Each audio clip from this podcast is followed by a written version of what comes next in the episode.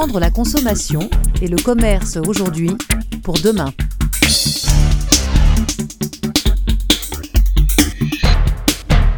Bonjour, bonjour et bienvenue dans ce nouvel épisode de, nos podcasts Société et consommation, comprendre la consommation et le commerce aujourd'hui pour demain. Ce podcast est un peu particulier, c'est notre dixième épisode et le dernier pour l'année 2019. J'en profite pour remercier tous nos auditeurs pour leur fidélité, leurs commentaires et leur encouragement à continuer nos explorations du monde de la consommation. Vous le savez, nous interrogeons euh, chaque mois des décideurs de la distribution, de l'industrie, de la banque et de l'assurance, mais aussi des acteurs institutionnels, des essayistes et des chercheurs. Le principe de nos podcasts est de coller au plus près de l'évolution de la consommation. Aujourd'hui, j'ai le grand plaisir d'accueillir Stéphane Layani, qui a su braver les difficultés de transport pour venir jusqu'à nous. Stéphane Layani, bonjour. Bonjour Nathalie. Stéphane, vous êtes président directeur général de la CEMARIS et donc vous présidez le marché international de Ringis. On connaît tous Ringis, mais beaucoup moins la CEMARIS. Qu'est-ce que c'est en quelques mots? La CEMARIS, c'est la société euh, qui gère le marché de Ringis.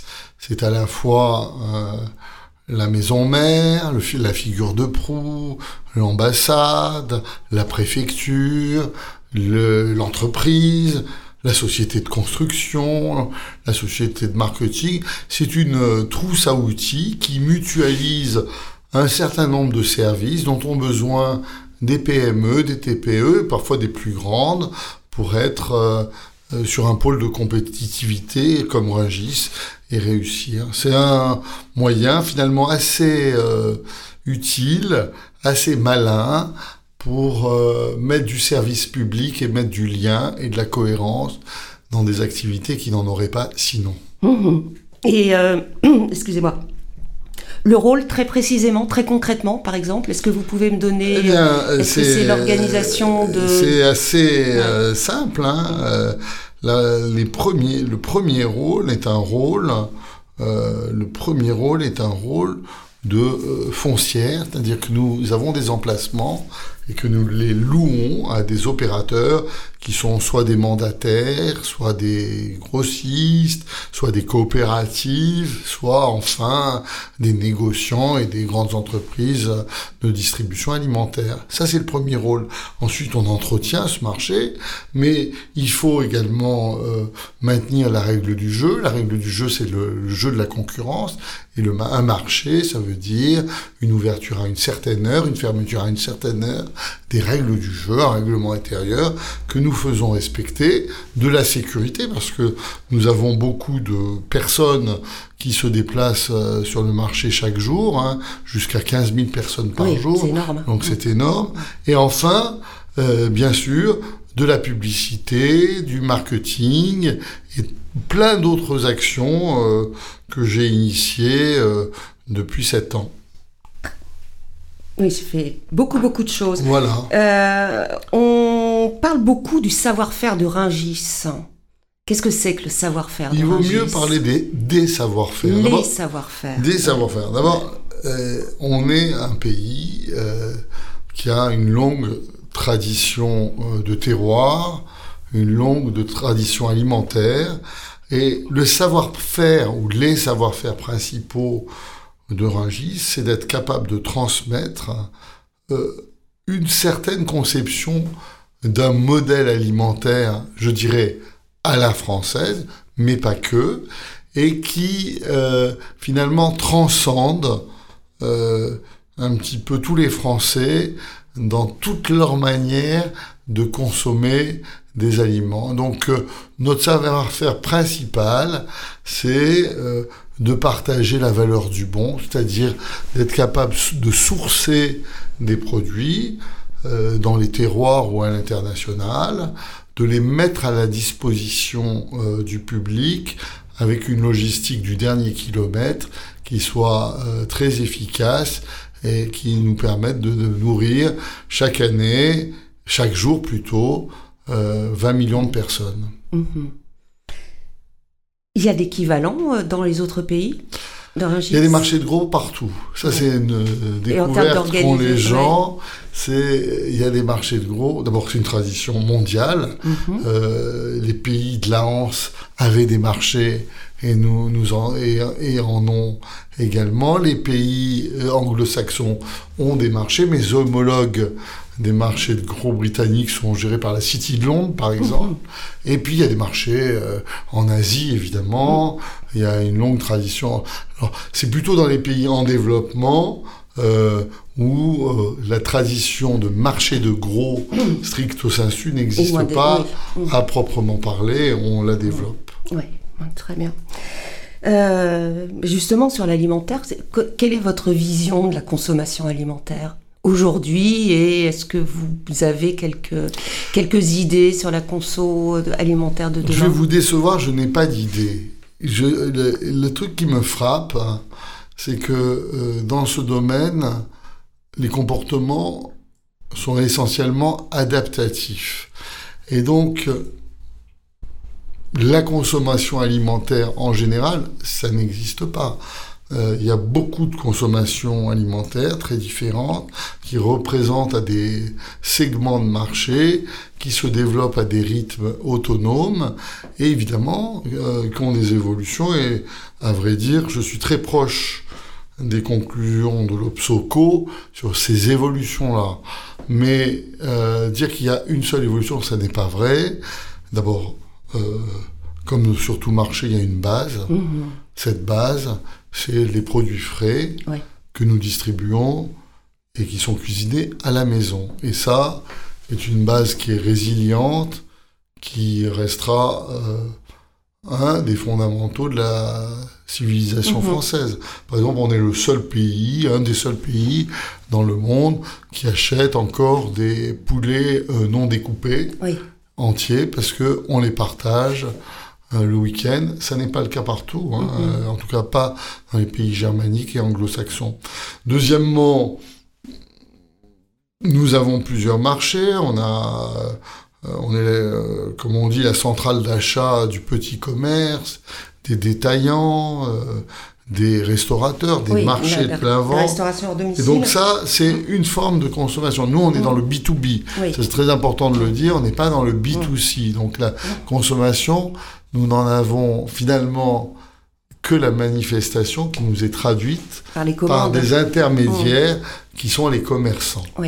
Et euh, donc ça, c'est une manière d'appréhender. Donc il y a au moins cinq marchés différents un tout petit pour moi qui est la grande distribution, un très gros pour moi qui sont les détaillants traditionnels. les primeurs, euh, les, voilà, hum, les, fromagers, les hum, bouchers, hum. les charcutiers, les boulangers, les, j'en oublie sans doute, euh, tous ces gens, les, fleuristes sont des acteurs euh, très importants pour nous. Il y a la restauration, et dans la restauration, il y a deux segments de marché principaux, mais en fait, il y en a beaucoup plus, qui est un, la restauration collective, de l'autre, la restauration traditionnelle, et puis il y a tout le marché euh, euh, euh, traiteur qui est un petit peu entre les deux, qui, qui se développe beaucoup aujourd'hui.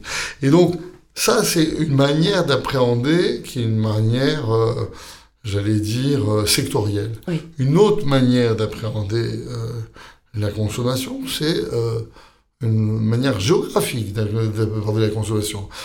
La consommation à Paris n'est pas la même qu'en banlieue, n'est pas la même que dans le reste du pays ou dans les grandes villes, et elle n'est pas la même non plus qu'à l'international. Et nous, on fait, comme on, est un très gros marché, hein, peut-être le, plus gros du monde, avec 9 euh, milliards et demi de chiffre d'affaires, eh bien, on a ces différents marchés. Un milliard à l'export, le reste en France, et euh, un milliard en province, le reste dans la mmh. grande région parisienne. Mmh. Voilà. Et puis, il y a la manière des scientifiques que vous êtes, c'est de savoir que, qu'est-ce que font les gens, quels sont les actes d'achat. Et ça, d'abord, c'est très fluctuant.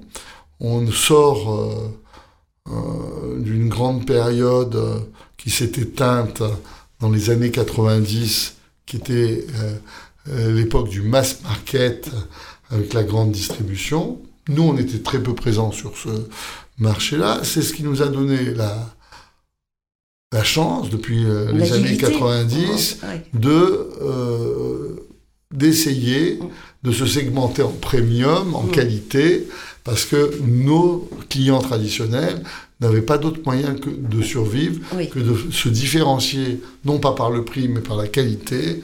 Euh, et donc, Rungis s'est plutôt positionné euh, haut de gamme, surtout en primeur, surtout en viande, surtout en marais, il n'y a Mhm. pas de sujet.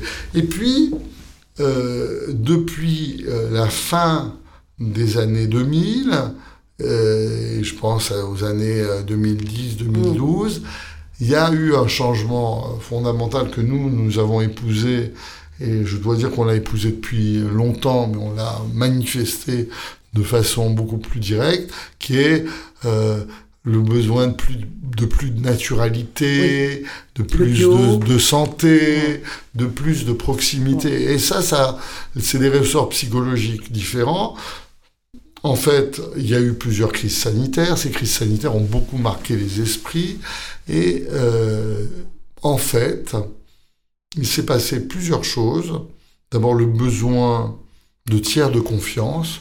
On peut les appeler intermédiaires, mais les tiers de confiance se sont retrouvés renforcés à la suite des crises sani- de- de- sanitaires. Par exemple, quand on demande aux gens est-ce que vous êtes prêts à acheter votre viande par Internet? Pas tellement. Mhm. Les gens, ils veulent voir un boucher présent physiquement quand ils achètent de la viande. Donc ça, c'est une grande chance.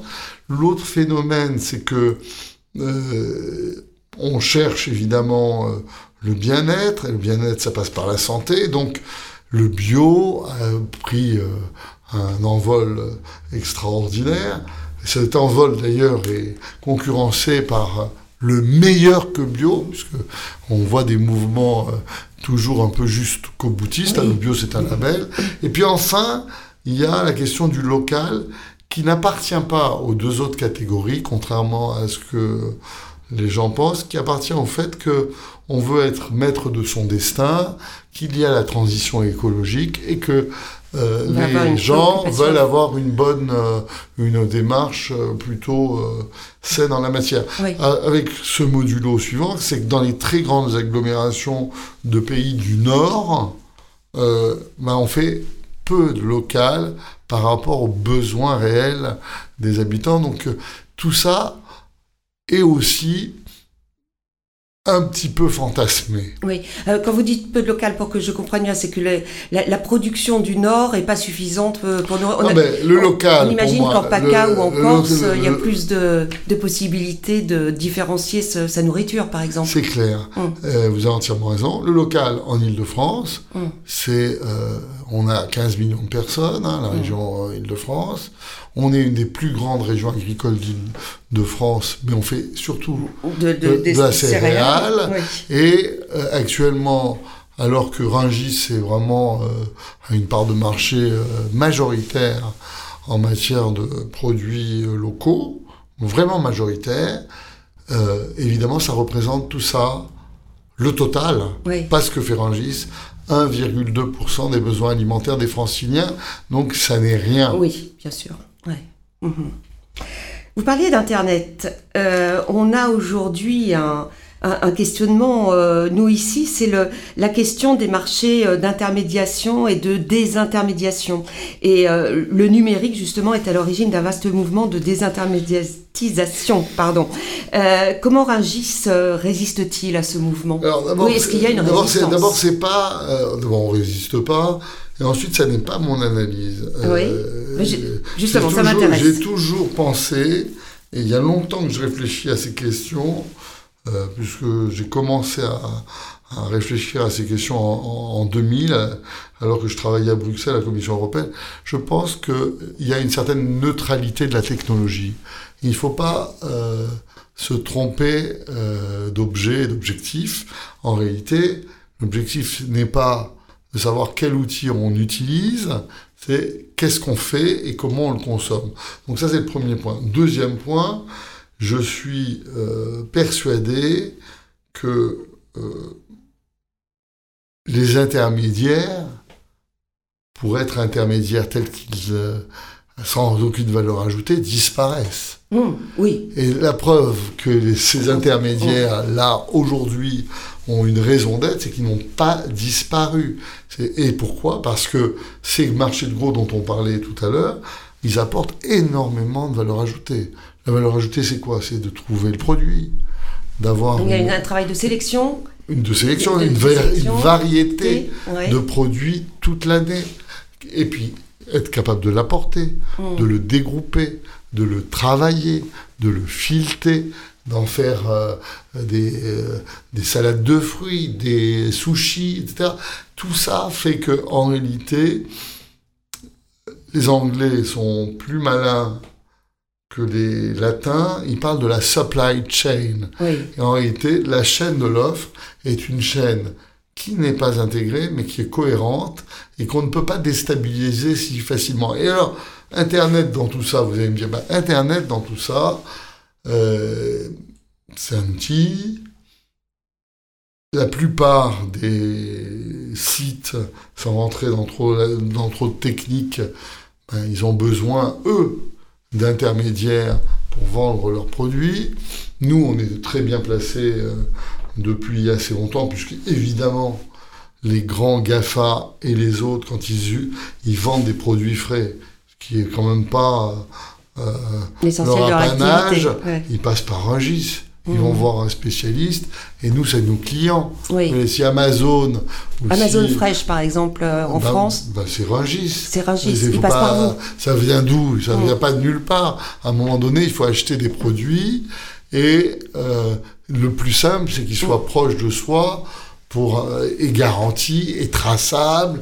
Et il y a plein de choses qui font que l'internet du frais est compliqué, qui fait que euh, Rungis c'est une plateforme euh, incontournable parce qu'on a deux choses que les autres n'ont pas le stock Oui. et la logistique. Et la logistique. Ouais.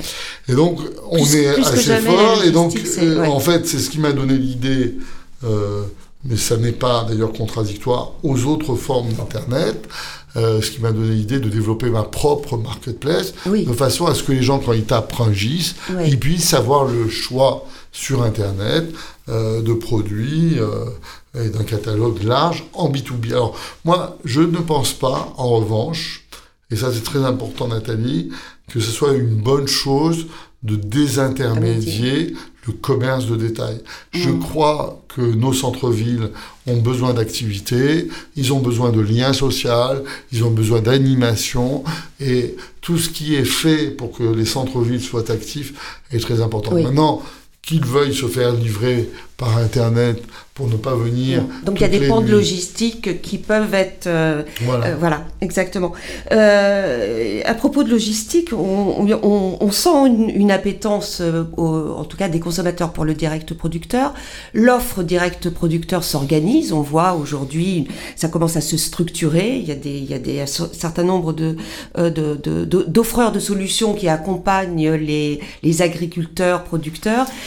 Quel, comment est-ce que vous le voyez ce mouvement? Est-ce qu'il c'est un mouvement vois, qui Je vois de façon très positive Ouais. et euh, pas du tout contradictoire avec ce qu'on fait parce que, si vous voulez. C'est une offre euh, supplémentaire? C'est c'est C'est quoi? deux choses différentes. Différente, ouais. C'est deux choses On n'achète pas différentes. la même chose quand on achète un, je- un producteur en euh, direct que quand on achète Je respecte le militantisme Oui. alimentaire. Je, et c'est quelque chose de tout à fait respectable. Moi, j'ai ma, moi, ma belle-sœur, ils vont dans une AMAP, ils mangent de, de la carotte toute l'année, c'est leur problème. Mais je pense qu'on est dans un monde multicanal et euh, euh, si des producteurs sont capables, c'est surtout à eux que je pense, Mm. de produire et de vendre Et de en, li- ma- et- en ouais. même temps et de vivre de cette activité, je trouve ça Tant mieux, tant mieux pour la formidable. France. ouais. Simplement, nous on répond, on donne des solutions à des questions concrètes. hein. Mhm. Euh, une, euh, une cité urbaine comme Paris, c'est une agglomération, toute la métropole, c'est beaucoup de monde qui peut pas aller s'arrêter tous les soirs euh, dans une exploitation pour aller. Et les solutions Internet de ce type qui Mhm. existent, qui sont tout à fait respectables et que j'aime bien, euh, bien, ça correspond à une certaine démarche. Or, tout le monde n'est pas prêt à emprunter cette démarche. Donc nous, ça ne nous euh, embête pas, on trouve ça bien. Euh, Ça, quand on, quand on me dit la ruche qui dit oui, le- ben, ouais. très bien, Ouais, c'est formidable. Mm. C'est une autre forme de logistique avec d'autres mandataires que les miens. Cela dit, il faut être capable de servir toute l'année ses clients, et c'est bien le sujet qui est compliqué Oui. sur l'agriculture locale en particulier, c'est que quand on est dans le nord, on n'a pas des tomates toute l'année, on n'a pas des fruits toute l'année, et les gens, ils ont quand même envie, quoi qu'on en dise, d'avoir des oranges, Ouais. des bananes à un moment donné. Donc, je pense que c'est les choses sont plus certaine- complexes. Et même pour ceux qui font appel à ces circuits de distribution, personne, je vous, en- je vous l'assure, personne n'est monomaniaque. Oui. Moi-même, Oui. j'y recours. Mm. Donc, Mhm. euh, si vous voulez, c'est pas. euh, Je, je pense que l'avenir, euh, c'est des solutions extrêmement diversifiées. Ce sont des compositions, Bien sûr. des additions, Bien mais sûr. pas des. Oui, bien sûr. Je pense Enfin, qu'on partage moi, je m'inscris dans un système qui est libéral, Mm. qui n'est pas dans un système de gosse plan où tout le monde doit faire la même chose, etc. Donc, je trouve ça bien. Ouais. Je, je suis très ami, par exemple, euh, avec euh, un restaurateur parisien qui cultive ses, Mm. ses légumes. J'y vais souvent Ouais. et il me reçoit très bien à l'arpège. Il n'y a aucun problème. Bon, bah, sur ce, vous nous donnez envie d'aller euh, d'aller euh, dîner à l'arpège. Euh, bien, merci beaucoup, euh, Stéphane Layani. Je vous propose de nous retrouver dès janvier 2020. Euh, nous accueillerons Vincent Chabot, sociologue, pour la publication de son dernier livre sur euh, la question d'Amazon. Euh, donc, je, je vous donne rendez-vous pour découvrir euh, l'avancée de ses travaux sur ce sujet. À très bientôt et très bonne fête de fin d'année à tous. Voir. Voir.